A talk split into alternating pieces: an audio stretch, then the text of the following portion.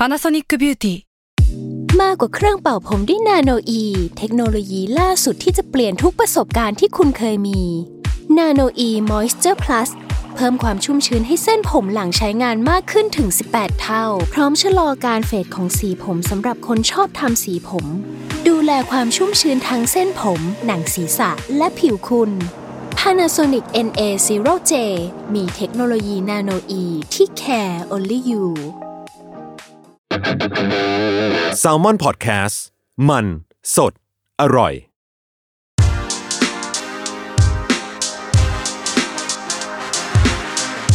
c i n e f y Podcast ทุกประเด็นภาพยนตร์กับคนรักหนัง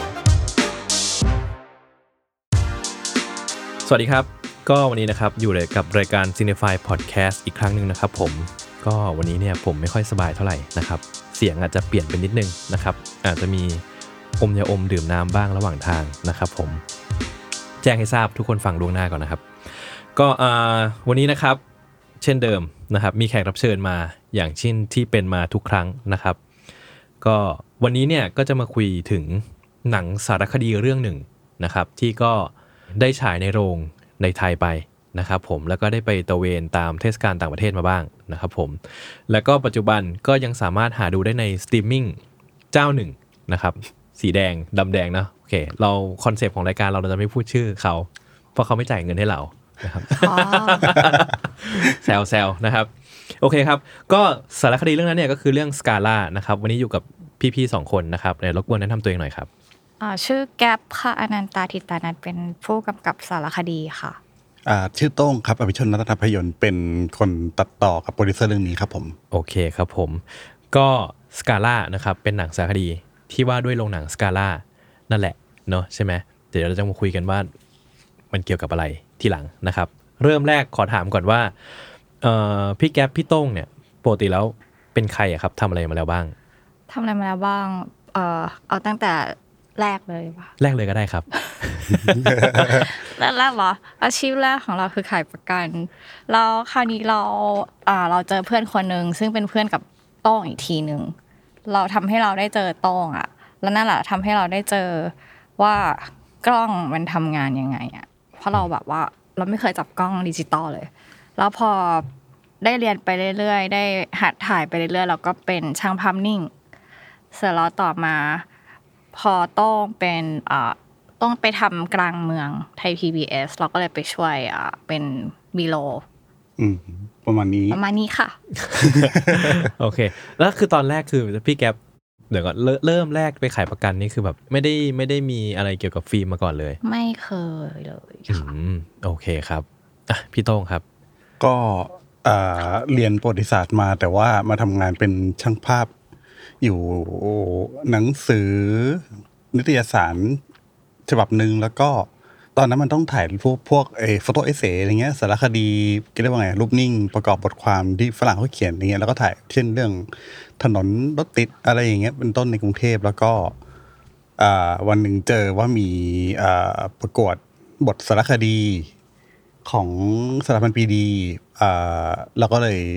ลองเขียนไปคือเราคล้ายๆกับเอา เราเคยเขียนพวกรายงานประวัติศาสตร์สมัยเรียนอะไรเงี้ย พอเราคิดว่าเออทำหนังมันก็ อาจจะคล้ายๆกันนะมันก็คล้ายๆแบบตัดปะเหมือนรายงานนึกออกไหมมันก็จะมีการแบบประกอบอะไรเงี้ยเราคิดว่าโครงสร้างคงคล้ายๆก็เลยลองดูสมัครไป แล้วก็ทำสารคดีเรื่องแรก แล้วก็ถึงได้รู้ว่าอ๋อเออ เราก็ทำวิดีโอได้ก็เลย แล้วต่อมาก็รู้จักรายการกลางเมืองก็ทำอันนั้นบ่อย เป็นสารคดี แต่ว่าข้อที่เราไม่ได้ ไม่ได้เรียนอะไรมาก็เลยไม่รู้วิธีการแต่แรกแต่ว่า เริ่มจากคล้ายๆกับตอนถ่ายรูปนิ่งก่อน คือ โอเค ไป observe ไปอะไรเงี้ย แล้วก็ถ่ายพอเสร็จคล้ายๆถ่ายรูปนิ่งตอนสารคดีอะไรเงี้ย แต่มันก็เอาประกอบกันวิดีโอ ก็เลยเหมือนเน้นงานสารคดีแบบ observe มาตั้งแต่แรกเพราะมันคล้ายๆกับตอนสมัยถ่ายรูปนิ่งกันอ่าแล้วก็ตอนที่สอนให้แก๊ปก็คือเหมือนเอากล้องหมดแมนนวลหมดเลย แล้วก็เลนส์แมนมือหมุนปรับ F มืออย่างเงี้ยให้ไปคำจนกว่าจะ เป็นรูปเป็นร่างได้แล้วค่อยๆอธิบายว่า shutter speed f stop ISO อะไรเงี้ยปรับยังไงมันมีผลกับกันยังไงอะไรเงี้ยแก๊ปก็เลยใช้กล้องโหมด manual ได้ตั้งแต่นั้นก็ถ่ายรูปนิ่งแล้วก็ถ่ายวิดีโอมาก็เลยเป็น skill พื้นฐานเลยคือถ่ายใช้กล้องได้อืมประมาณนั้น ก็เท่ากับว่าทั้งสองคนไม่ได้ไม่ได้เริ่ม base ที่ฟิล์มมาก่อน ไปเริ่มอ่าจากอย่างอื่นกันมาก่อนหมดเลย ใช่ครับ อืม แล้วก็แบบมาลองลองทำหนังก็เริ่มจากสารคดี ก็สารคดีแต่แรก โอเคครับ แล้วก่อนหน้านี้หนังสารคดีที่ทำกันมีอะไรกันบ้างครับ ก็ทำกับโต้งจะเป็นสัญญาผู้มาก่อนการ คือช่วย เหมือนเหมือนช่วยทุกอย่างคือผมตอนนั้นมีกล้องอยู่ตัวเดียว เออ แก๊บก็เป็นคอยสะพายของคอยตามคอยช่วยดูอะไรกันเนี้ยตอนนั้นมันเรื่องนั้นมันจะเป็นแบบ talking head เยอะอะไรเงี้ยเพราะว่าเราก็ไม่ไม่เคยทำก่อนเริ่มเริ่มจาก talking head เพราะว่ามันก็พื้นฐานที่สุดแล้วก็ แต่ว่าเริ่มสนุกว่าตอนที่เราแบบ ต้องไปถ่ายบีโลประกอบสิ่งที่เราสัมภาษณ์เขามาอะไรเงี้ยแล้วเออมันก็แบบหาหลักฐานมาประกอบอย่างเงี้ยมันก็เริ่มสนุกขึ้นเรื่อยๆแล้วพอทำสารคดีกลางเมืองก็เลยแบบทำแบบไม่ค่อยมีแผนเท่าไหร่ ส่วนใหญ่จะอินพอไว้ที่หน้างาน แล้วก็หาวิธีเล่าเรื่องตรงตรงที่นั่นไปเลยอะไรเงี้ยมันก็ไม่ใช่วิธีทำงานที่ดี แต่ก็สนุกดี อืนะครับเสริมนิดนึงครับ Talking Head เนี่ยคือสารคดีแบบที่ถ่ายสัมภาษณ์เนาะคนก็แบบว่าก็คือถ่ายคนนั่งสัมภาษณ์ ถามตอบอะไรเงี้ยนะครับ ก็จะเป็นแบบว่าสารคดีแบบเบสิกเนาะอย่างที่พี่โต้งพูดถึงก่อนนี่คือ observation เนาะก็จะเป็นสารคดีแบบที่ว่าแอบดูอืมเหมือนไปแอบดูชาวบ้านเขาว่าเขาใช้ชีวิตยังไงเขาทำอะไรกันอยู่เนอะก็จะเป็นสองแบบเนาะสารคดีอะไรเงี้ยก็แล้วแต่ใครจะใช้เครื่องมือแบบไหนใช่ในโจทย์ไหนอืมนะครับผมโอเคมีอะไรอีกไหมครับ คือก่อนทำสกาล่าเราทำโกสมาก่อน แล้วก็เคมบารีแล้วระหว่างนั้นเราก็ถ่ายสารคดีเรื่องหนึ่งเกี่ยวกับ กระเทยขายบริการอยู่ที่นานา แต่ว่ายังไม่เสร็จ แล้วก็ไล่มาทำสกาล่าก่อน แล้วมันก็เสร็จก่อนสอนคาไรพี่โต้งไงก็ก็เป็นสารคดีที่เราทำไม่ไม่ได้ทำให้ใครคือทำแบบ นึกอยากทำขึ้นมาอืมอ่าก็บังเออคือว่าจะไปดูที่โรงพยาบาลศรีราชนานแล้วแหละว่าอยากไปดูบรรยากาศผู้คนเขาเป็นยังไงอะไรเงี้ยแล้วก็เมื่อวันนั้นไปก็ สนคตพอดีก็เป็นสารคดีเรื่องสดอะไรเงี้ยคือเราสนใจโมเมนต์ว่าแบบเวลาที่มันเกิดความเปลี่ยนแปลงทางสังคมครั้งใหญ่ๆอะไรเงี้ย แล้วก็จะแบบตามเอาฟุตไปเก็บไว้ก่อนบางทีก็ไม่ได้ตัดเกี่ยวกับไว้เฉยๆก็เยอะอะไรเงี้ยแต่ว่าไอ้สควออะไรนี่คือเรื่องที่ที่ตัดรู้สึกว่าตัดได้ออกมาเป็นหนังสั้นออกมาโอเคครับครับก็ส่วนคาไลนะครับก็เป็นวันที่พี่โต้งไปโรงพยาบาลศรีราชนะครับใช่วันที่ในหลวงรัชกาลที่ 9 ส่วนคนนะครับผมก็พี่โต้งก็เก็บภาพบรรยากาศของผู้คนที่อยู่ตรงนั้นมา นะครับซึ่งสำหรับผมอะผมว่าเป็นหนังที่ยอดเยี่ยมมากๆเรื่องหนึ่งนะครับ ถ้าใครแบบสนใจเนาะสามารถดูได้ที่ด็อกขับใช่ด็อกขับอนิมานใช่ครับนะครับขก็อณสามารถเข้าเว็บที่ด็อกขับอนิมานได้แล้วก็หาได้ส่วนคาไลเนาะมีที่ไหนอีกไหมพี่โต้งเออไม่นะฮะเออไม่ได้ทีเดียวใช่ใช่หนังไทยนะครับ มันไม่ค่อยมีที่ทางเท่าไหร่เนอะใช่หาที่ทางไปอยู่กันยากนะครับ ผมโอเคครับอะก็คร่าวๆเนาะก็ประมาณนี้ก็ได้รู้พื้นฐานว่าแต่ละคนน่ะ ก็เอ่อเริ่ม ละกันเริ่มจากการที่ไม่ได้รู้จักฟิล์มมาก่อน แล้วค่อย ๆ มาทำงานอยู่กับภาพยนตร์มากขึ้นเรื่อยๆนะครับแล้วก็เอ่อทำเริ่มจากสารคดีเป็นหลักเนาะก็เหมือนกับ base สารคดีเป็นหลักแหละ น่าจะไม่ได้ทำ fiction เลยเนาะไม่เคย เออทำสารคดีกันหมดนะครับ ก็ใดๆก็ตามมาถึงจุดนี้นะผมก็อยากจะมาชวนคุยเรื่องสกาล่านะครับผมว่าที่สกาล่านะครับในความเข้าใจของคนทั่วไปอะแน่นอนว่า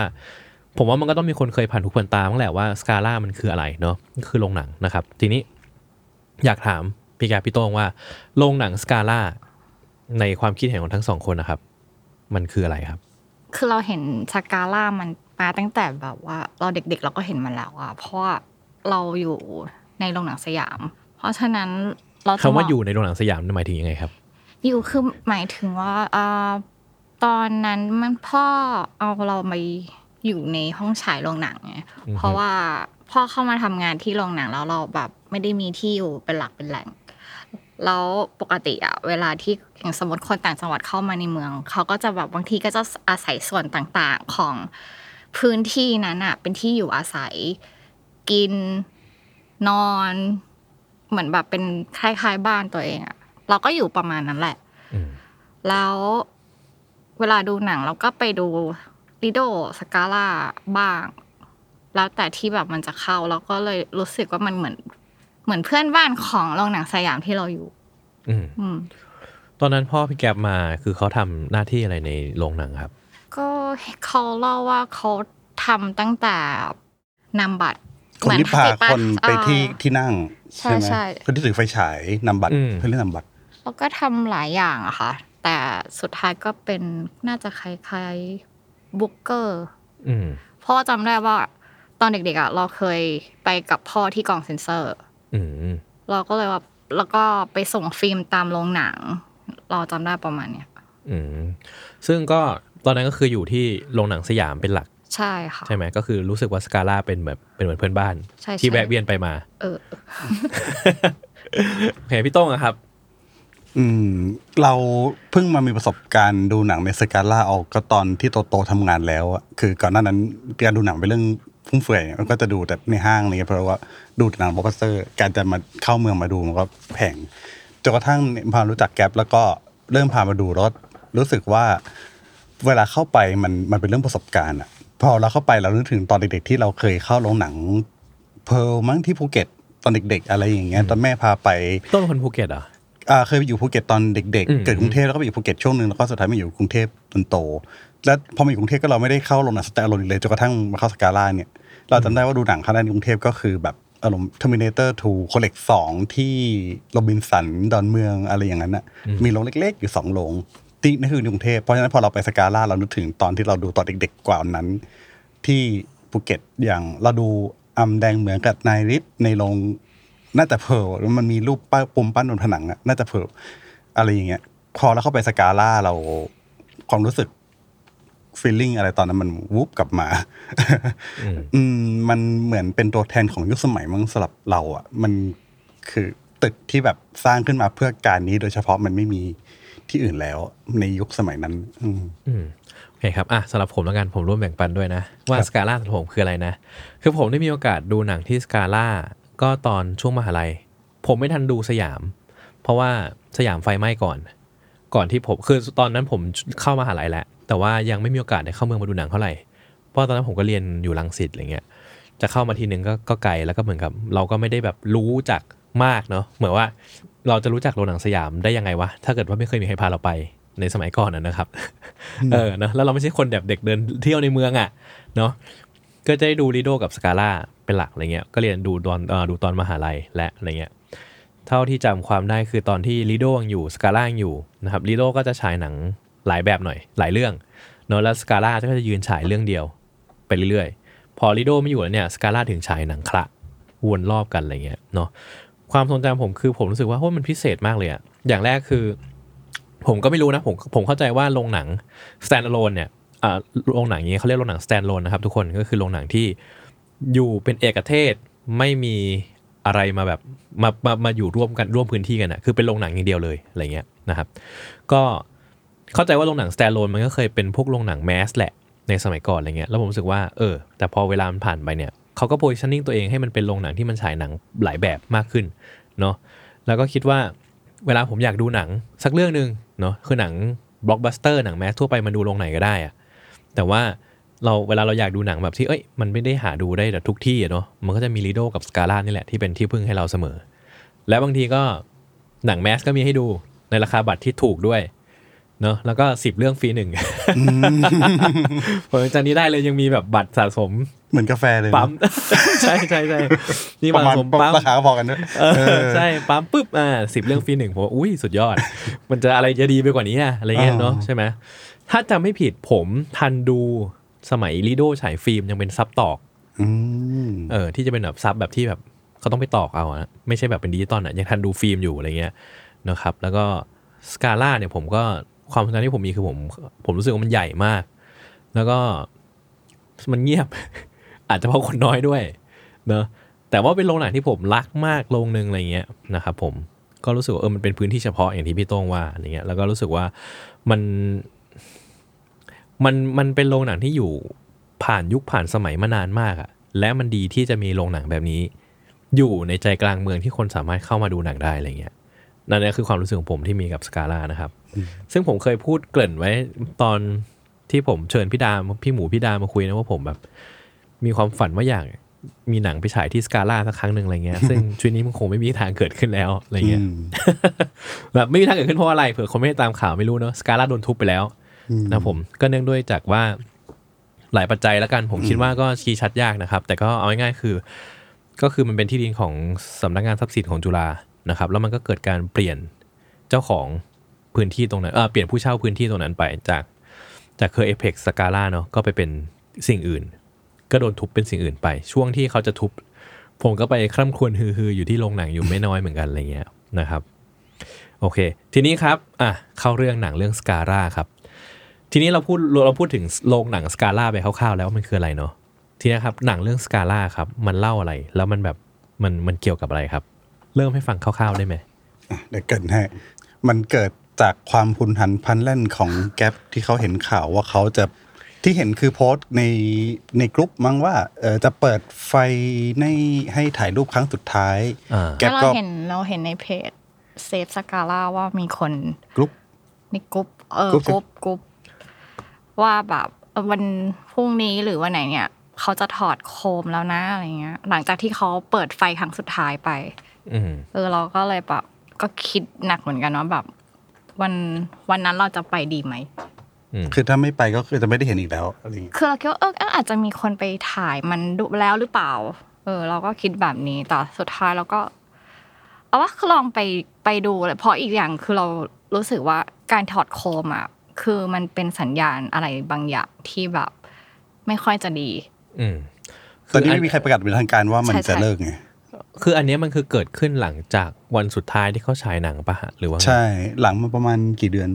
ไม่กี่เดือน ก็คือหลังจากรอบสุดท้ายไหมที่ลาสกาล่ากันตอนนั้น ใช่ใช่ใช่เออหลังแล้วก็ต่อมาเห็นไม่กี่ว่าเดือนก็จะถอดโคมจะถอดอ่าฮะอืมแล้วซึ่งพี่แก๊ปก็รู้สึกว่าเฮ้ยจะถอดโคมนี่แม่งไม่น่าจะ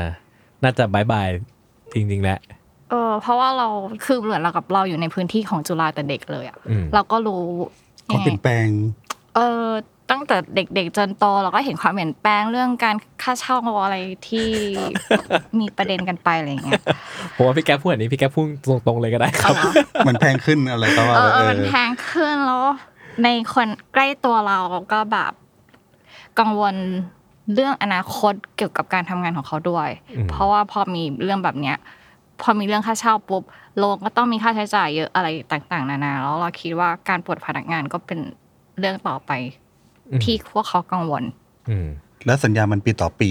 เขาก็ไม่กล้าจะแบบปรับปรุงอะไรมากเมื่อก่อนถ้ามันลงทุนมากมันเลไม่ยได้ปีต่อปีไม่ก่อนก่อนนู้นแต่คือเมื่อก่อนปีต่ก็ปีสามเอไหร่สิบยี่สิบสิบ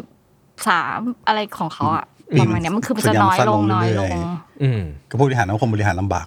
อืมอืมมั้งซึ่งอะเวลามีคนอันนี้ผมอยาก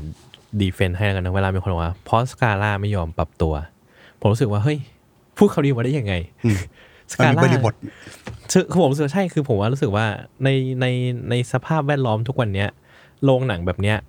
แน่นอนว่ามันอาจจะไม่ได้แบบปรับตัวไปเป็นอะไรในแบบที่เป็นมัลติเพล็กซ์เป็นได้อืมใช่ไหมแล้วผมว่ามันไม่จำเป็นต้องเป็นมัลติเพล็กซ์เออแล้วผมรู้สึกว่าเอ้ยมันเป็นโรงหนังที่ก็ทำหน้าที่ของมันได้ดีอยู่นะ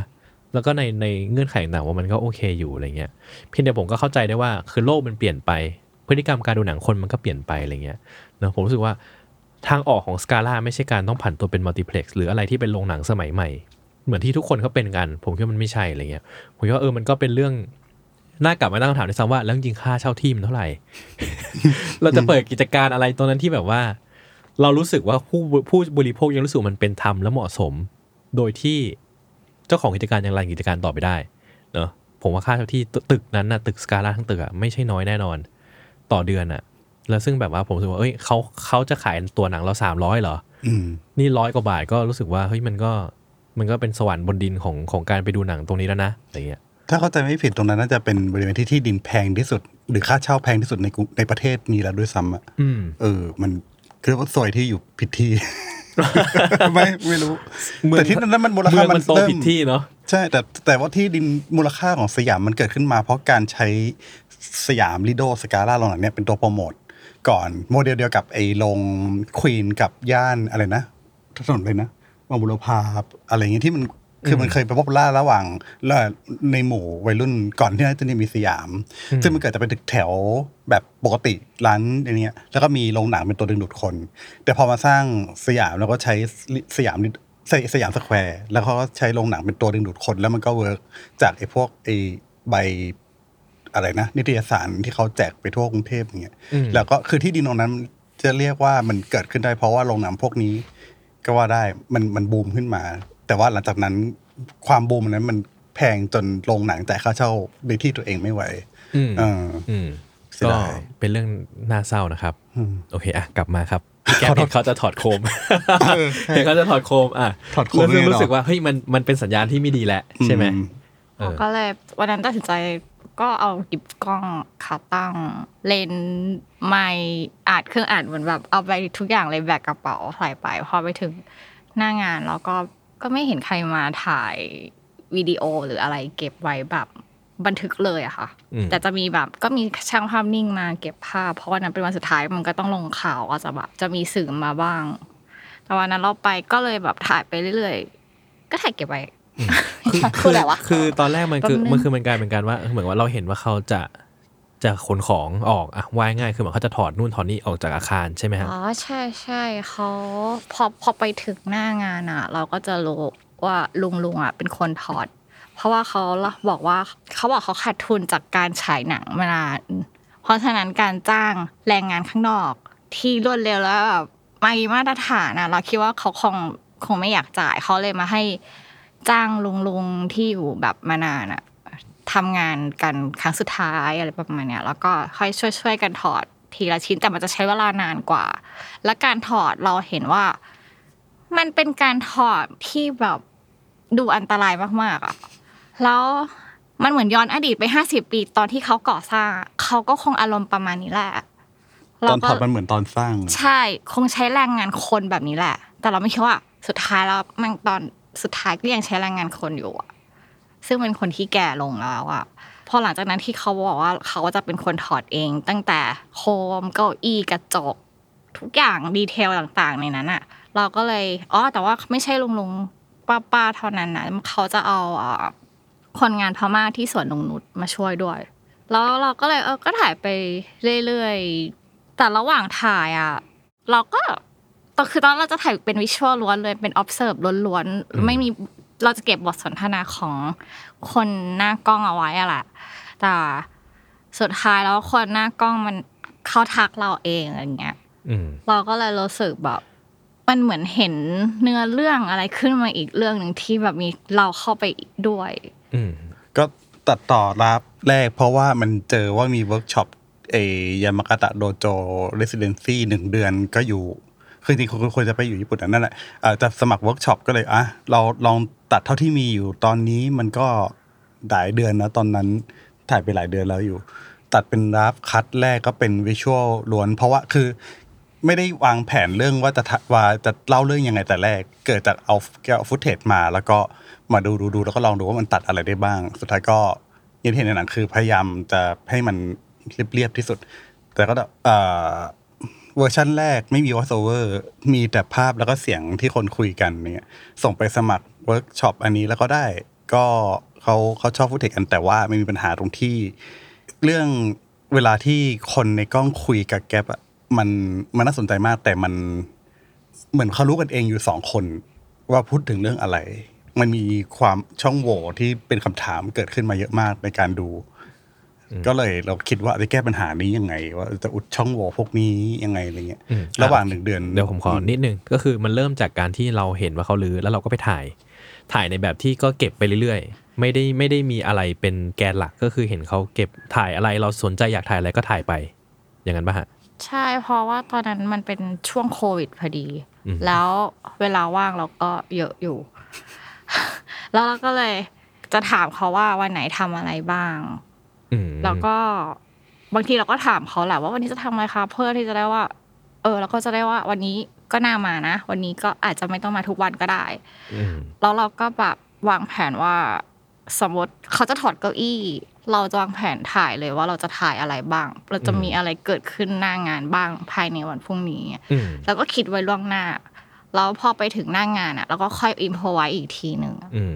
แต่ว่าณตอนนั้นก็ยังไม่ได้เห็นเรื่องเล่าว่ามันจะเล่าอะไร ก็คืออยากเก็บเป็นภาพไว้ก่อน ใช่ คือโอเคหลักๆ คือการการรื้อถอนของโรงหนังอืมสกาล่าอือฮึคือพื้นฐานของเส้นเรื่องอันนี้อะอือฮึจนกระทั่งพอไปตัดปุ๊บ แล้วก็เอ่ออย่างที่พี่แก๊บว่าเอออย่างที่พี่โต้งว่าก็คือส่งไปเวิร์กช็อปที่ยามากาตะโดโจอืมใช่ไหมฮะทีเนี้ยที่บอกว่าคนในกล้องเขาเอ่อคนหน้ากล้องเขาคุยกับเราอะ ก็คือเพราะว่าเขาจำเราได้อย่างงี้ป่ะฮะใช่ ว่าคือเราคือลูกของของพ่อที่เคยมาทำงานที่นี่ อย่างงี้เพื่อใช่นไหมเขาอะไรลูกเพื่อนเออ ก็เลยเกิดเหตุการณ์ที่อ๋อมันก็คือที่เลยที่พี่โต้งว่ามันเลยเหมือนมีช่องว่างระหว่างคนดู เพราะว่าอืมเหมือนกับเป็นเขาเรื่รู้องกันขออยู่สองงคนมันเป็นเรื่องของพี่แก๊บกับเรื่องของคุณลุงคุณป้าเหล่านั้นอืมใช่ไหมใช่ ซึ่งอ่าแต่ว่าไอ้เรื่องพวกนั้นมันจะไม่ใส่หนังก็ได้ แต่ว่ามันน่าสนใจตรงที่มันสะท้อนบริบทอะไร ตอนที่ถ่ายนั้นด้วยว่าทำไมเขาถึงเลือกจะพูดเรื่องนี้ขึ้นมาในขณะนั้นอะไรเงี้ยแต่ว่าเราไม่มีไม่ได้ตรงเนี้ย แต่ว่าจะทำไงให้มันอยู่ในหนังแล้วมันอืมอยู่ได้สมูทอืมเพราะว่าอาจากที่ผมได้ดูแล้วเนาะคือถ้ามันไม่มีบทสนทนาหน้ากล้องตรงนั้นอะ มันก็จะไม่มีอะไรเลยอืมมันก็จะหมายว่าไม่มีอะไรคือมันจะเป็นภาพไปเรื่อยๆแล้วมันก็คนน่าจะเบื่อยิ่งเออมันก็จะยิ่งแบบอ๋อก็คือเป็นประมวลภาพเฉยอืมๆใช่ไหมมันก็ยังไม่เห็นเส้นเรื่องอ๋อแต่ว่าทีนี้พอมีเส้นเรื่องบางอย่างขึ้นมาแล้วแล้วจะเชื่อมยังไง เพิ่มใช่เติมใช่ไหมฮะฮะก็เลยนำไปสู่อะไรครับ ก็ที่ หนึ่งเดือนนั้นน่ะ ก็เวิร์กช็อปก็เจอกับ mentor แต่ไม่ได้ไปญี่ปุ่นอยู่ไปแค่อยู่แค่เชียงใหม่แล้วก็ซูมกับเขาเนี่ยหนึ่งเดือนนั้นทุกวันเลย แล้วก็ช่วยกันดูช่วยกันคิดว่าเออมันปรับปรุงยังไงได้บ้างส่งตัวอย่างหนังที่ mood tone หรือแบบมี rhythm อะไรบางอย่างมันคล้ายกันมาให้เราดู ก็หนึ่งเดือนนั้นตั้งใจว่าจะให้เสร็จก็ไม่เสร็จ แต่ว่าเขานัดว่าอีกหกเดือนจะมามีตติ้งกันอีกรอบหนึ่งดูว่าเออ หกเดือนที่ผ่านมาเป็นยังไงบ้างก็โอเคหกเดือนก็ได้ ลองพยายามทำให้ตัดต่อไปเรื่อยๆหลังจากนั้นแก๊ปก็ไปถ่ายต่อมาเพิ่มอีกนิดหน่อย ใช่ไหมไม่เราถ่ายกันยาถึงมีนา ก็คือช่วงที่เขาเริ่มถอดโคมมาได้จนเอ่อเกือบวันสุดท้ายที่ไม่ได้กำลังจะส่งมอบคืนพื้นที่ให้จุฬาวันนั้นเป็นวันสุดท้าย อืมอืมนั่นแหละ ก็ใช้เวลาตัด หลังจากที่โดโจมาอีกหกเดือน แล้วก็ meeting กับเขาแล้วก็ให้ดูกันแล้วก็ใช้ไอเดียที่ได้จากหนึ่งเดือนนั้นเนี่ยมาทำซ้ำเรื่อยๆตลอดหกเดือนนั้นพยายามเชื่อมพยายามเพราะว่าภาพเป็นตัวหลัก เป็นสิ่งที่ material ที่มีอยู่แล้ว แต่ว่าเราจะใส่ over voice over เนี่ยมันจะพูดในเมื่อมันจะพูดอะไรก็ได้อะเราจะพูดในลักษณะไหนเราคิดตรงนี้เยอะมากแล้วก็ใช้เวลาหกเดือนนั้นก็สุดท้ายก็ให้ voice over มันเป็นแค่ ลักษณะเดียวกับที่เสียงที่ลุงเข้ามา คือมันเป็นแค่ความทรงจำของคนคนหนึ่งที่เป็นคนที่อยู่หลังกล้องเท่านั้นเอง มันจะคล้ายๆกับกับของลุงมันไม่ใช่แฟกต์มันไม่ใช่ข้อเท็จจริง แต่มันเป็นอะไรที่อาจจะต้องไปตีความอีกทีหนึ่งมีอะไรระหว่างบรรทัดให้อ่านมากกว่าแค่แฟกต์อืมอืมซึ่งอันนั้นคือความทรงจำของพี่แก๊ปใช่อืมใช่ไหมเพราะว่าคือสำหรับผมนะอ่าในฐานะคนดูนะครับ ผมรู้สึกว่ามันพิเศษตรงที่ว่า มันกำลังเล่าเรื่องในแบบที่มันเป็นทั้งคือภาพเหตุการณ์อะมันเป็นภาพที่เกิดขึ้น จริง และเราคนทั่วไปอะที่ที่รู้จักสกาล่ามันเชื่อมโยงได้แหละ แต่ว่าพอมี voice over พี่แกปอะมันทำให้เราเห็นความทรงจำบางอย่างของตัวพี่แกปเอง แล้วมันก็สะท้อนกับตัวเราเองด้วยในฐานะคนคนดูว่าแบบว่าเอ๊ะแล้วเราความทรงจำที่เรามีกับพื้นที่นี้มันคืออะไรเนื่องผมว่าเออหนังมันทำงานกับเราในอีกระดับหนึ่งเหมือนกันอะไรเงี้ยนะฮะซึ่งไม่รู้ว่านี่คือเอฟเฟกต์ที่อยากให้เป็นหรือเปล่า แต่ว่าผมก็ happy ที่หนังมันเป็นอย่างนี้ มันจะรู้สึกแบบ break the fourth wall เป็นระยะระยะอ่าใช่อะไรอย่างอันนั้เงี้นยคือกระตุ้นให้คนดูกลับมาคิดถึงตัวเอง ใช่ใช่ใช่มันก็คิดถึงตัวเองนะว่าเอ้ยเราตอนเราดูเราลองนึกถึง แล้วตอนที่นั่งดูอยู่อะไรในโรงขณะนั้นด้วยอะใช่ใช่ อาจจะนึกถึงโรงที่ตัวเองนั่งอยู่ด้วยเออ ใช่ใช่ใช่ใช่โอเค แต่ซึ่งอ่าอ่าทีเนี้ยครับไอความรู้สึกที่อยากจะไปถ่ายตั้งแต่ครั้งแรกอะมันคือความรู้สึกอะไรอะพี่แก๊ปความรู้สึกแบบคิดถึงไหมคือเหมือนว่าคือสุดท้ายแล้วพอหนังทั้งหมดอะมันก็คงเป็นความสำหรับผมนะผมรู้สึกว่าหนังมันมีความ อาลัยอาวรณ์ความทรงจำบางอย่างที่กำลังจะหายไปความเปลี่ยนแปลงอะไรเงี้ยผมไม่แน่ใจว่าแรงขับเคลื่อนตอนนั้นที่คิดว่าอยากจะออกไปถ่ายคือตอนที่เห็นว่าเขาลื้ออะแล้วอยากออกไปถ่ายมันคืออะไรอะกดจุฬาเขาบอกห้ามพูดชื่อไม่ใช่เหรอ้าอวเหรอก็ก็พูดได้แหละเพราะมันก็เป็นของโอเคมันก็เราก็รู้อยู่เนอะว่าของอาที่รมณ์แรกไง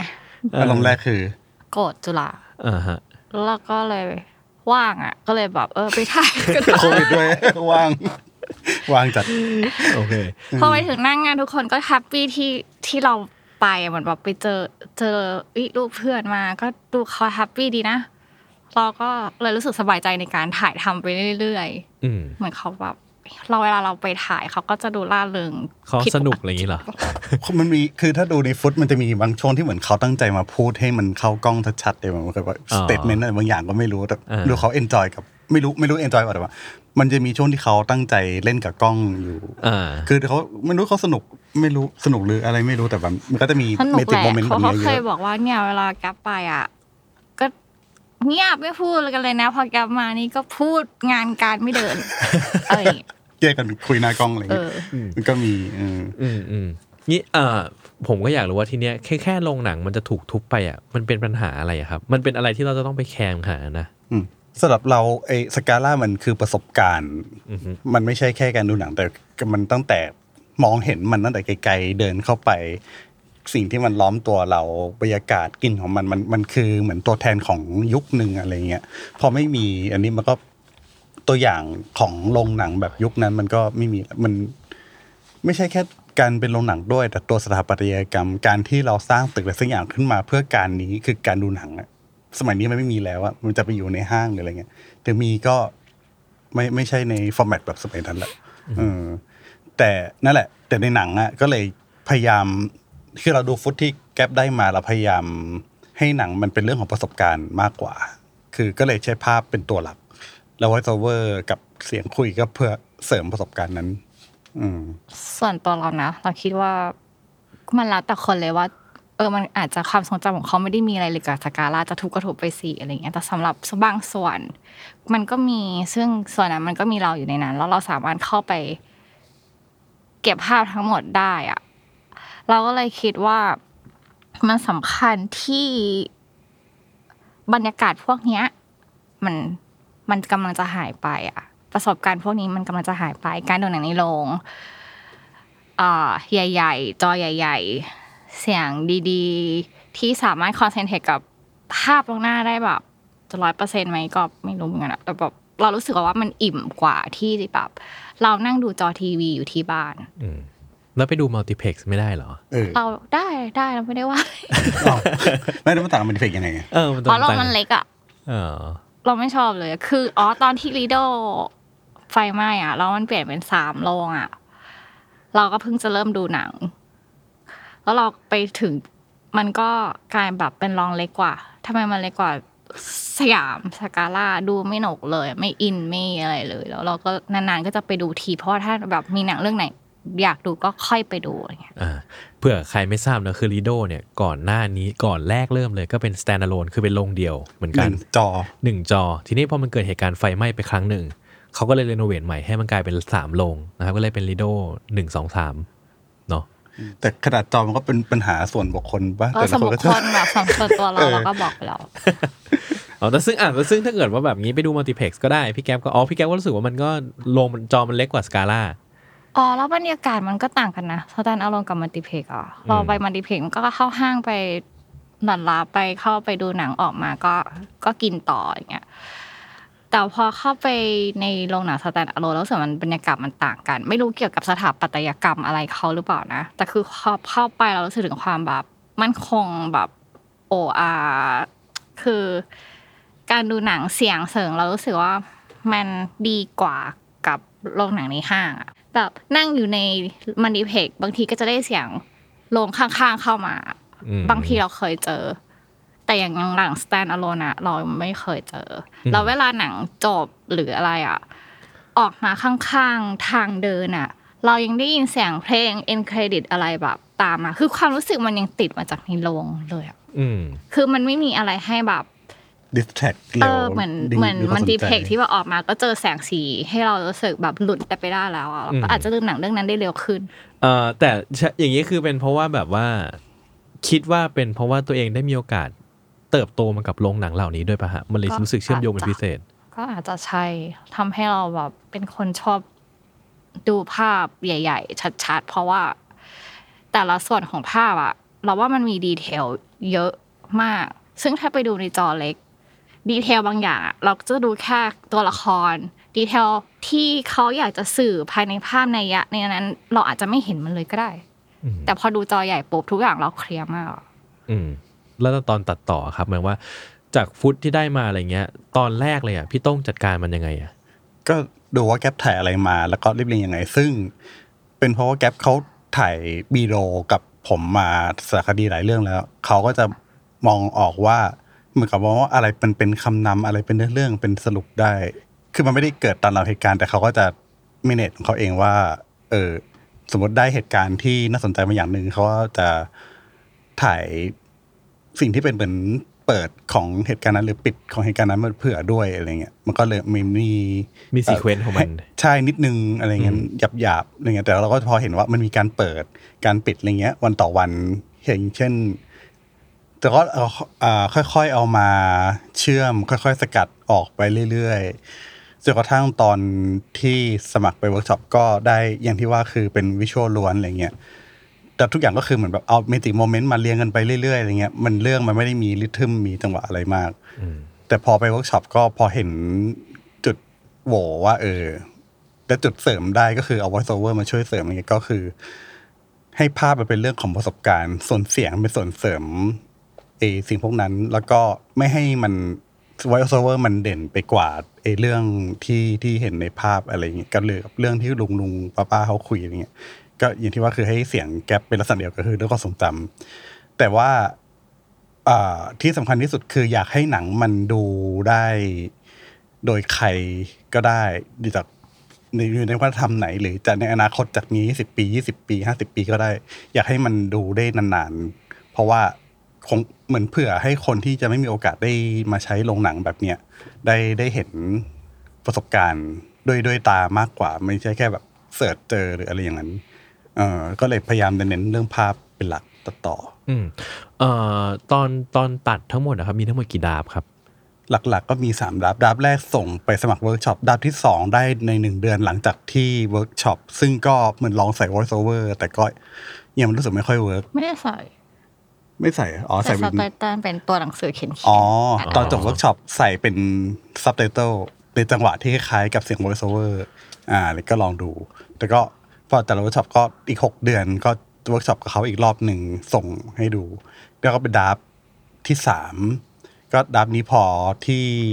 พอดูเขาก็เออเขาบอกดีแล้วชอบเนี่ยลองส่งเทศกาลก็ซึ่งนั้นก็จะเป็นช่วงปลายปีพอดีก็จะมีเทศกาลเปิดรับหลายเทศกาลก็ส่งไปแล้วก็ได้ที่เบอร์ลินอืมฮะฮะเบอร์ลินเป็นที่แรกที่ได้ไปเลยป่ะฮะ พูดได้ไหมจริงๆมันได้ Visions du Réel ก่อนด้วยอ๋อแต่ว่าเรารอผลเบอร์ลินอยู่เอ้ยไม่ได้เบอร์ลินก่อนแล้วก็ได้ Visions du Réel แต่ว่ามันต้องเลือกว่าจะ premiere ที่ไหนก็เลยเอาไปเบอร์ลินเอออ๋อก็ก็เลไม่ยเกี่ยวไม่เนาะเบอร์ลินเออใช่เบอร์ลินที่แรกก็เลยใช่ไม่ได้ Visions du Réel ใช่ เพราะว่าเขาถ้าจะเอาจะถ่ายเขาต้องเป็น world premiere อ่าอ่าอะผมให้เกร็ดความรู้ผู้ฟังเพิ่มนะครับ คืออย่างเวลาเราไปเอาหนังเข้าเทศกาลหนังต่างประเทศอะไรเงี้ยครับ ก็มันจะมี category เนาะว่าเป็น premiere แบบไหน หมายความว่า premiere คือมันฉาย ครั้งแรกอะยังไง world premiere คือหนังเรื่องนี้ไม่เคยฉายที่ไหนในโลกเลยฉาย world premiere คือฉายที่เทศกาลนี้เป็น world premiere คือฉายครั้งแรกในโลกที่เทศกาลนี้ ซึ่งสิ่งนี้มันจะเป็นสิ่งที่เทศกาลใหญ่เขาจะ require ว่าถ้าเกิดว่าคุณจะหนังมาฉายที่เนี่ยเขาอยากให้เทศกาลเขาเป็น world premiereเนาะซึ่งนอกจากนั้นก็จะเป็นแบบว่าอาจจะมีเอเชีย premiere ยุโรป premiere หรือเจาะเป็นประเทศเข้าไป Thailand premiere อะไรก็ว่าไปอะไรเงี้ยนะฮะซึ่งบางทีเราก็ การเป็นคนทำหนังอิสระ มันมีความ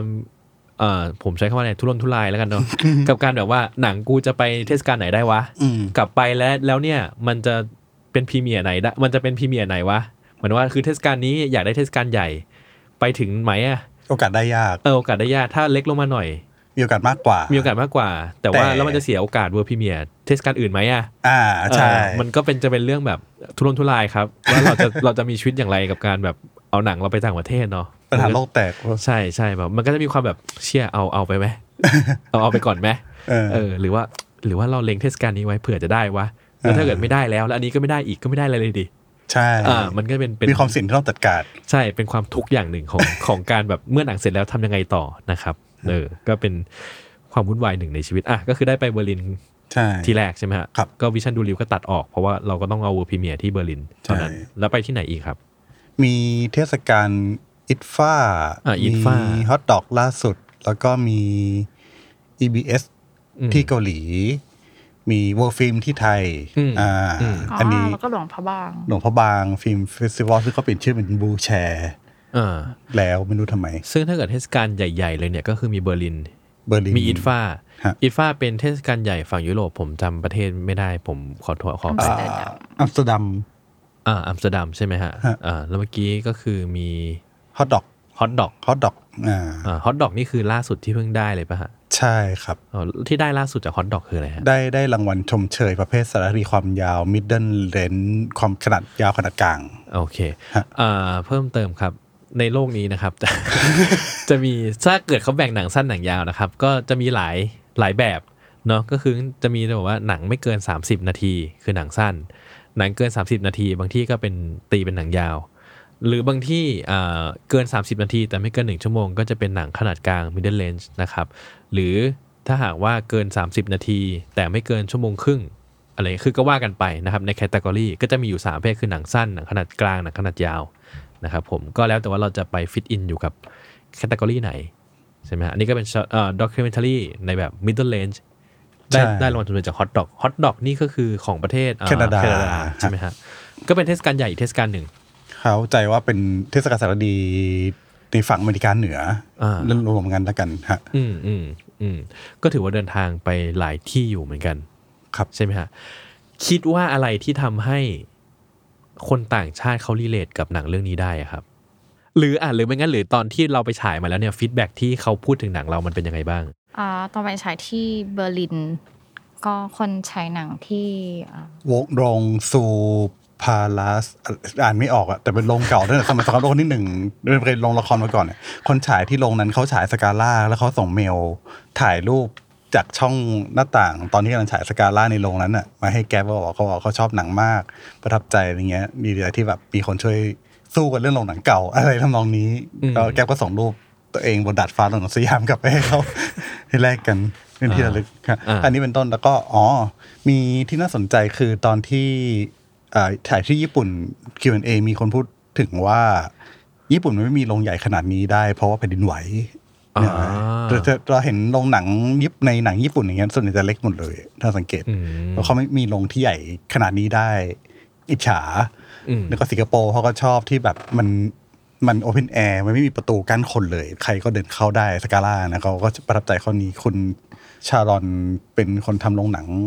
The Projector ที่อยู่ที่สิงคโปร์เป็นโรงหนังอิสระคล้ายๆ House หรือ Doc Club อะไรเงี้ยเออเขาเขาก็ทำคลิปพูดถึงสกาลาพูดถึงเรื่องนี้ ก็ประทับใจว่ามีคนต่างชาติที่ที่เขาเห็นความพิเศษของมันในแบบที่เราไม่นึกไม่ถึงอยู่เยอะจากที่ฟังมาผมก็นึกไม่ถึงนะ ว่าอืมอย่างญี่ปุ่นนะคือผมก็ไม่รู้ว่าโรงหนังญี่ปุ่นเป็นยังไงอืมอ๋อก็อ๋อโรงหนังญี่ปุ่นที่โรงหนังใหญ่ อันนี้ก็เพิ่งรู้เหมือนกัน หรือว่าไอ้โรงหนังที่ใหญ่แล้วมันไม่มีที่กั้นหรืออะไรอย่างเงี้ยผมว่ามันมันพิเศษเหรอสิงคโปร์เขาว่าอย่างนั้นเออผมผมก็ไม่รู้นะเพราะว่าโรงหนังสิงคโปร์เป็นไงเราก็ไม่เคยเห็นใช่อะไรเงี้ยนะฮะแต่ซึ่งก็มีมีอีกไหมฮะมีอีกไหมฮะมี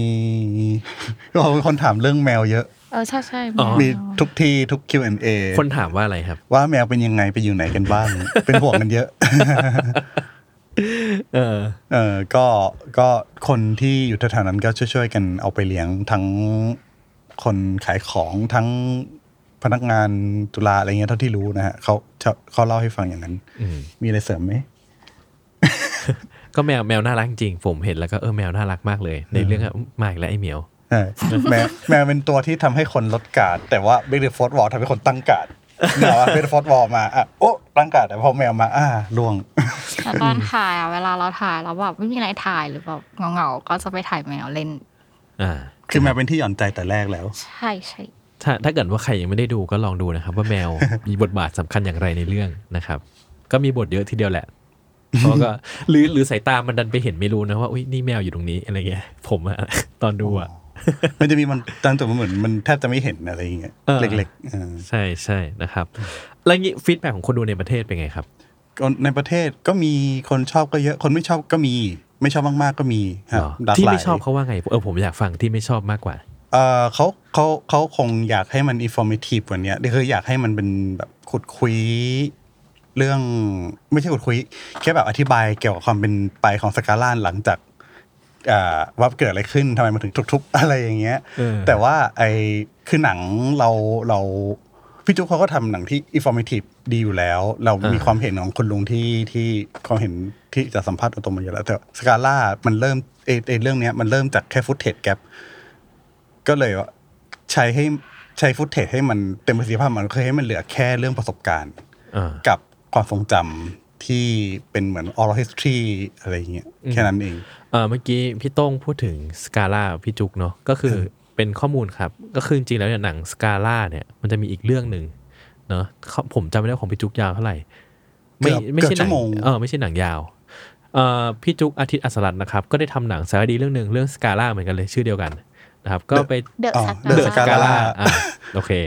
อันนั้นคือเดอะสกาล่าอันนี้สกาล่าเฉย ครับอ่าเดอะสกาล่าของพี่จุ๊กเนี่ย ผมได้มีโอกาสดูไอ้วันที่เขาฉาย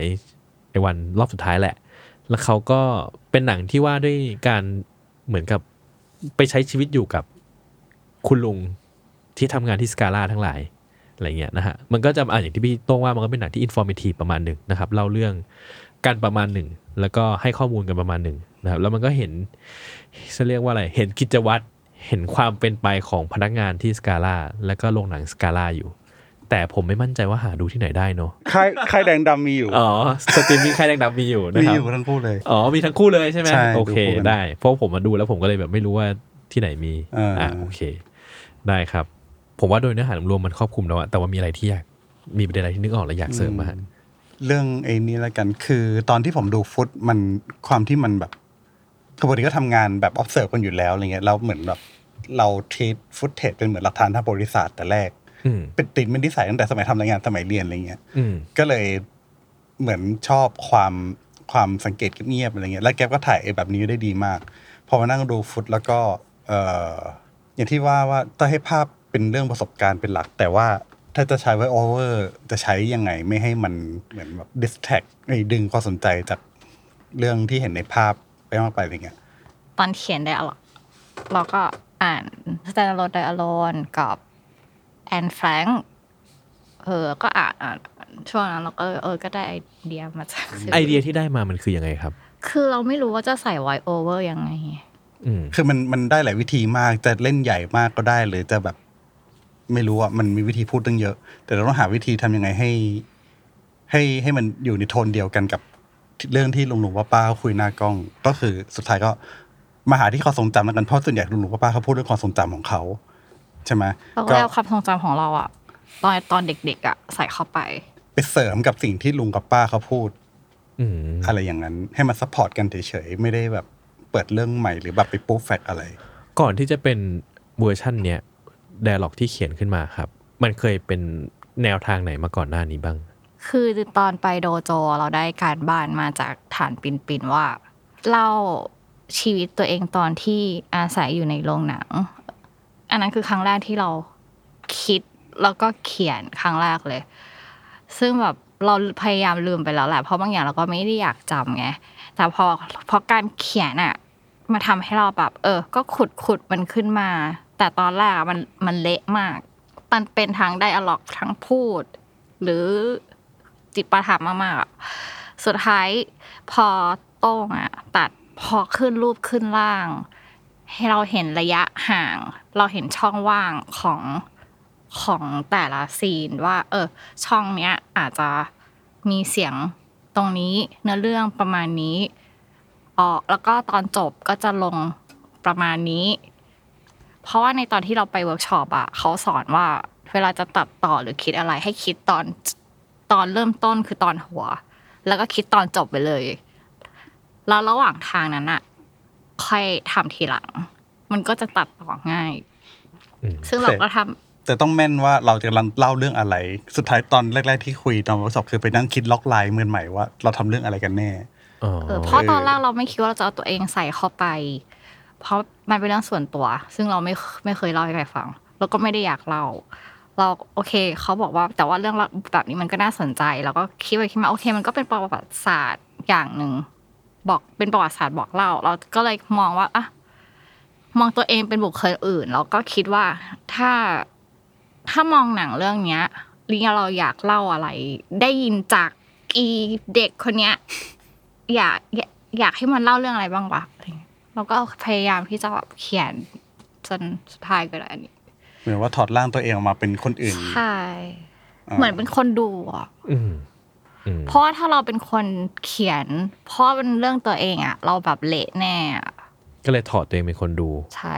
คือช่วง 6 เดือนหลังจากที่เวิร์กช็อปเนี่ยก็ได้ไอเดียมาแล้ว แต่มันยังฟุ้งอยู่แต่มันต้องค่อยๆเริ่ม ก็เริ่มจากตั้งแต่ต้นเลย นั่งดูที่เคยตัดมาทีละ scene นั่งถกกันว่าเอะ scene นี้จะเล่าอะไร มันมันเรื่องนี้มันมีซีนอื่นเล่าเรื่องนี้ไปแล้วหรือเปล่าสองซีนนี้เล่าอันไหนเล่าเรื่องนี้ได้ดีกว่ากัน ก็ต้องแบบเปรียบเทียบ แล้วก็หาทางเชื่อมโดย voice over ไม่ให้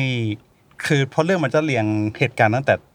เริ่มถอดชิ้นแรกไปจนถึงที่สุดท้าย เหตุการณ์จริงๆอะมูดโทนมันไม่ได้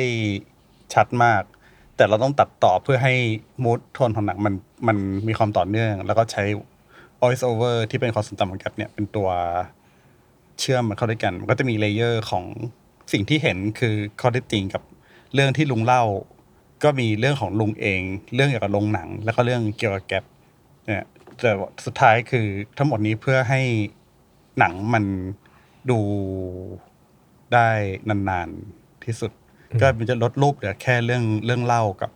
กับความทรงจำอะไรเงี้ย เพราะว่าเราอยากไม่อยากถมช่องว่างระหว่างบรรทัดที่มันเกิดขึ้นระหว่างดูไปหมดด้วยแฟกต์ เราอยากให้ เพราะในอนาคตคนดูอีกห้าสิบปีร้อยปีสมมติยี่สิบปีนะบริบทตอนที่เขาดูตอนนั้นมันจะเปลี่ยนไปแล้ว แต่ว่าเขาจะมีโอกาสได้เห็นมันในลักษณะเดียวกับหลักฐานชั้นต้นอย่างเงี้ยแล้วบทสนทนาเราว่ามันจะไปได้ไกลกว่า แค่การมาดูแฟกต์กันอืมอะไรอย่างนั้นอันนี้ก็คือเท่ากับว่าตั้งแต่แรกก็เหมือนกับตั้งใจว่าให้หนังมันมันเป็นเหมือนบันทึกประวัติศาสตร์ไว้เลยใช่ไหมฮะใช่ค่ะเปอร์เซ็นต์ที่ไปถ่ายคือ เก็บบันทึกฟุตเทจทุกอย่างที่สามารถถ่ายได้อืมถ่ายทุกอย่างเลยอืมได้ส่งให้หอภาพยนตร์ไว้ยังครับ เรียบร้อยค่ะในเพราะผมมีตอนที่พูดถึงการเก็บรักษาไว้แล้วอ่าเออก็อะเราก็พูดถึงว่าเนี่ยจริงๆแล้วพวกอย่างนี้เนาะเราก็ส่งต้องส่งให้หอภาพยนตร์เก็บไว้ เพื่อให้แบบว่าถูกอนุรักษ์ให้ทั้งหนังให้ทั้งฟุตเลย ตอนนั้นใช้กล้องอะไรถ่ายครับ GH5 กับ เลนส์ Sigma 1835ค่ะ กับอะแดปเตอร์เอ Metabones อืม Speed Booster สวยมากจริงหลายๆช็อตสวยมากเลยอะเลนส์เลนส์คมมากแล้วก็อ่าตอนถ่ายถ่ายยังไงบ้างเออเราใช้ขาตั้งทั้งเรื่องเลยอะเพราะว่าเราเคยถ่ายคนเดียวที่เรื่องเขมบาลีอะแล้วเราก็ใช้ทั้งขาตั้ง แล้วก็ใช้ทั้ง handheld แล้วพอเอามาตัดต่อ แล้วก็รู้สึกว่าเอยอารมณ์มันก็โดดไปโดดมามันไม่ smooth พอถ่ายสกาล่าเราเลยคิดว่า เออ ตัดสินใจใช้ขาตั้งเลยก็แล้วกันทั้งเรื่อง เพราะว่าเราเรากำลังคิดว่าเราถ่าย street ภาพ street อะแล้วก็ปกติภาพ street มันจะแบบกะจังหวะที่ได้ แต่ครั้นี้เราก็ตั้งกล้อง แล้วก็รอให้จังหวะนั้นมันเข้ามาเองอะให้มันเล่าเรื่องของมันได้เอง ทุกช็อตที่เราตั้ง เพราะฉะนั้นเราจะวางเฟรมเหมือนภาพถ่ายอื แต่ว่าก็เพราะว่าด้วยด้วยการทำงานที่เหมือนกับมันพอจะกะเกณฑ์ได้ไหมฮะมันเลยการใช้ขาตั้งกล้องถ่ายได้ได้ไม่ลำบากเกินไปนัก กะเกณฑ์ได้ว่าอะไรจะเกิดขึ้นยังไงประมาณแกไหนรู้บ้าว่างอะไรจะเกิดล่วงหน้าอะไรเงี้ยใช่ใช่เราพอจะคาดคะเนได้ว่าอย่างเช่นอ่าของมันมีฉากหนึ่งของตกลงมาอย่างเงี้ย เราบังเอิญถ่ายได้พอดี แล้วเราก็คิดภาพการตัดในหัวว่า เอ้ยถ้ามันของหล่นแล้วระหว่างนั้นนะมันมีของชิ้นนี้อีกหลายอันเลยอะ แล้วเราก็เลยคิดว่า เออถ้าถ่ายเพื่อให้ช็อตมันรองรับกับภาพเนี้ย มันจะเป็นอะไรต่อได้บ้าง แล้วก็เลยไปหามุมโอเค มีแสงเงาตก อีกอันหนึ่งต่อไป แล้วก็ไปถ่ายไว้คือเก็บไว้เผื่อว่า เผื่อใช้เฉยๆค่ะขยายความนิดนึงมันจะมีซีนที่ของตก แต่ตอนก่อนที่ของจะตกอะมันจะมีมุม close up ของที่เหมือนของชิ้นนั้น แต่เป็นเงาเงาๆมันเลื่อนหลุดออกจากฐานของมันแล้ว ตัดออกมาเป็นพอมันตก ซึ่งจริง ๆ แล้วว่าแก๊ปถ่ายของหล่นได้ก่อน แล้วก็เขาก็ไปมองหาสิ่งที่คิดว่าเออ มันอาจจะไปเชื่อมเป็นก่อนหรือหลังของที่หล่นได้ ก็ไปถ่ายเงาของชิ้นอื่น ตอนที่มันกำลังหลุดออกมา มันเหมือนมันเหมือนโกงนิดนึงอะแต่ว่าโอเคไอชิ้นที่มันหล่นจริงมันก็คงมีเงาประมาณนี้เหมือนกัน เออ แล้วก็แก๊ปเขาจะถ่ายอะไรพวกนี้มาเผื่อเยอะ คนตัดก็จะเห็นคอนเนคชันง่ายเราอถ่ายพลาดเยอะแบบเช่น เราอยากเขากำลังถอนม่านผืนแรกอะคือเราก็พลาดแล้วไงไม่ทันหรอกแล้วพออันต่อไปเราก็เตรียมตัวได้แล้วว่า เราจะตั้งกล้องตรงไหนถ่ายมุมอะไรบ้างแล้วอะไรอย่างเงี้ยคือมันมองออกว่า คือเรารู้ขั้นตอนการทำงานด้วยอืมทำให้เราวางภาพได้ อืมแต่ว่าก็ตั้งแต่แรกเลยที่ตั้งใจอยากจะถ่ายเรื่องนี้ให้เหมือนภาพนิ่ง ใช่ เพราะวิดีโอมัน cap เป็นภาพนิ่งได้เราก็เลยคิดว่าเออก็ถ่ายวิดีโอมาแล้วก็ อยากได้ภาพนิ่งตอนไหนก็ cap ง่ายทำยังไงเป็นหนัง โอเค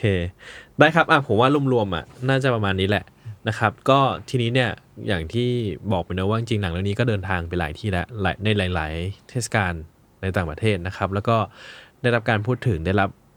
อะไรมาบ้างพอสมควรนะครับ แล้วก็ฉายที่ไทยไปแล้วนะครับ เทศกาล World Film เมื่อปลายปีนะครับ แล้วก็เข้าโรงปกติ ไปแล้วสองจังหวัดกรุงเทพและเชียงใหม่อ่ากรุงเทพและครับเชียงใหม่นะครับผมและณปัจจุบันก็สามารถหาชมได้ที่สตรีมมิ่งชื่อดังเจ้าหนึ่งนะสีครับขาวดฮะแดงสีแดงำดำสีแดงดำถูกต้องค่ะอะไรเนี่ยนะครับ ซึ่งเอ่อหลังจากนี้ก็ทั้งคู่ก็อาจจะยังไม่ได้มีโปรเจกต์อะไรที่อยากจะทำต่อเป็นชิ้นเป็นอันเนาะก็คือยังค่อยฟรีๆแลนไปซ์ครับก่อนจ้างได้เหมือนเดิมอ่าโอเคครับ แล้วก็ที่อะสกาล่านะครับ ก็คิดว่าอยากลองดูก็ไปดูกันได้ครับ แล้วก็สำหรับผมนะครับ อีกทีหนึ่งก็คือผมรู้สึกว่า ผมก็คิดเหมือนพี่ๆทั้งสองคนแหละว่าการที่โรงหนังแบบนี้มันหายไปอะมันไม่ใช่หายไปแค่ตัวพื้นที่อย่างเดียวอะแต่มันความทรงจำและประสบการณ์บางอย่างมันจะหายไป แล้วก็ผมคิดว่ามันน่าเสียดายที่การดูหนังในประเทศไทยมันจะถูกจำกัดให้เหลือเพียงแค่ช่องทางไม่กี่ช่องทางเนอะมันก็จะเหลือแค่อะดูสตรีมมิ่งอะดู multiplex แล้วมันจบแหละมันหมดแค่นั้นอะไรเงี้ยหมายว่าโรงหนัง stand alone จริงมันก็มีเสน่ห์ของมันมีบรรยากาศของมันมีประสบการณ์ในแบบเฉพาะตัวของมันที่ผมคิดว่าเออมันน่าเสียดายที่แบบ เราจะไม่ได้เจอประสบการณ์นั้นอีก ซึ่งอะมันก็คงเป็นไปของโลกเนอะเพราะว่าในหลาย ๆ ประเทศทั่วโลกอะฮะมันก็คงเจอปัญหานี้คล้ายๆกันแหละ ซึ่งแล้วแต่ประเทศไหนเขาจะมีแนวคิดเรื่องการอนุรักษ์สถาปัตยกรรมและวัฒนธรรมมากกว่ากันเนาะแต่เท่าที่เข้าใจคือในโซนเซาท์อีสเอเชียนบ้านเราก็คือสถานการณ์เดียวกันหมด นะครับ ถ้าเกิดจะไปได้มีเป็นโรงหนังที่จะถูกอนุรักษ์แล้วก็เก็บรักษาไว้หน่อยก็คงเป็นโซนแบบโซนยุโรปโซนสังคมอุดมปัญญาเนาะมันน่าจะเป็นสังโซนนั้นซะมากกว่าอะไรเงี้ยอย่างบ้านเราก็คงแบบ ก็เป็นธุรกิจอะไม่รอดก็เจ๊งไปน้องอืมเออเนาะซึ่งก็น่าเสียดายนะครับ จริง ๆก็สำหรับผมนะก็ก็โกรธเหมือนกันแหละ ผมรู้สึกว่าจริงๆแล้ว มันมีทางออกได้ดีกว่านี้ในการที่จะสำหรับสิ่งนี้เนาะแล้วก็ เออแต่ก็คงพูดยากนะในเมื่อเราแบบในเมื่อเขาไม่ได้มองแบบเราอะ่ะ มันก็คงแบบมีจุดมุ่งหมายคนละอย่างอะไรเงี้ย เราก็อาจจะมองเข้าข้างตัวเองว่าเฮ้ยมีไว้มันก็ดีนี่ มองคุณค่าคนละด้านกัน ใช่มองข้างคนละด้านกัน ในด้านของเรารู้สึกว่าเออมันมันควรจะมีนะอืมแต่ด้านคนอื่นเขาอาจจะรู้สึกว่าไม่เห็นต้องมีเลย มีไหมอะอืมเอออยู่ไม่รอดก็เจ๊งไปครับอย่างเงี้ยนะครับผมอะมีอะไรอยากจะฝากซิงท้ายไหมครับทุกคน ก็ รักน้อยๆแต่รักนานๆครับห้าปีสิบปีค่อยดูอีกที แล้วก็ลำลึกกันแต่ว่าความคิดบริบทมันอาจจะเปลี่ยนไปแล้ว อยากให้ได้ครับอยากให้มันอยากให้คนรุ่นใหม่ที่อาจจะไม่มีโอกาสได้เห็นโรงหนังแบบนี้เลยด้วยซ้ำอะได้ดูอืมอ๋อในกลุ่มเซฟสกาล่าเขาก็บางนานๆทีหลังๆ ก็จะชอบมีคนมาแชร์อะไรอยู่บ้างนะ ผมก็คาดหวังว่าสักวันหนึ่งมันอาจจะมีกิจกรรมที่เรามาร่วมระลึกถึงตัวโรงหนังกันอีกครั้งหนึ่งอืมก็ได้อะไรเงี้ยครับครับอะพี่แก๊ปมีอะไรไหมครับทิ้งท้าย เราอยากทำ channel ท่องเที่ยวอาหาร content อะไรประมาณเนี้ยค่ะฝากติดตามด้วยนะคะได้ครับ ถ้าเกิดพี่แก๊ปทำก็เดี๋ยวเราจะจะมาบมีอกแมวเยอะมากค่ะ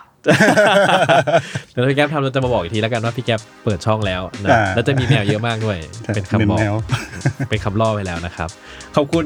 พี่โต้งพี่แก๊ปนะครับที่มาร่วมพูดคุยกันในวันนี้นะครับแล้วก็ขอขอบคุณคนฟังทุกคนนะครับที่ร่วมฟังกันมาตลอดนะครับผมวันนี้ก็เท่านี้ขอลาไปก่อนนะครับ สวัสดีครับ สวัสดีครับสวัสดีค่ะ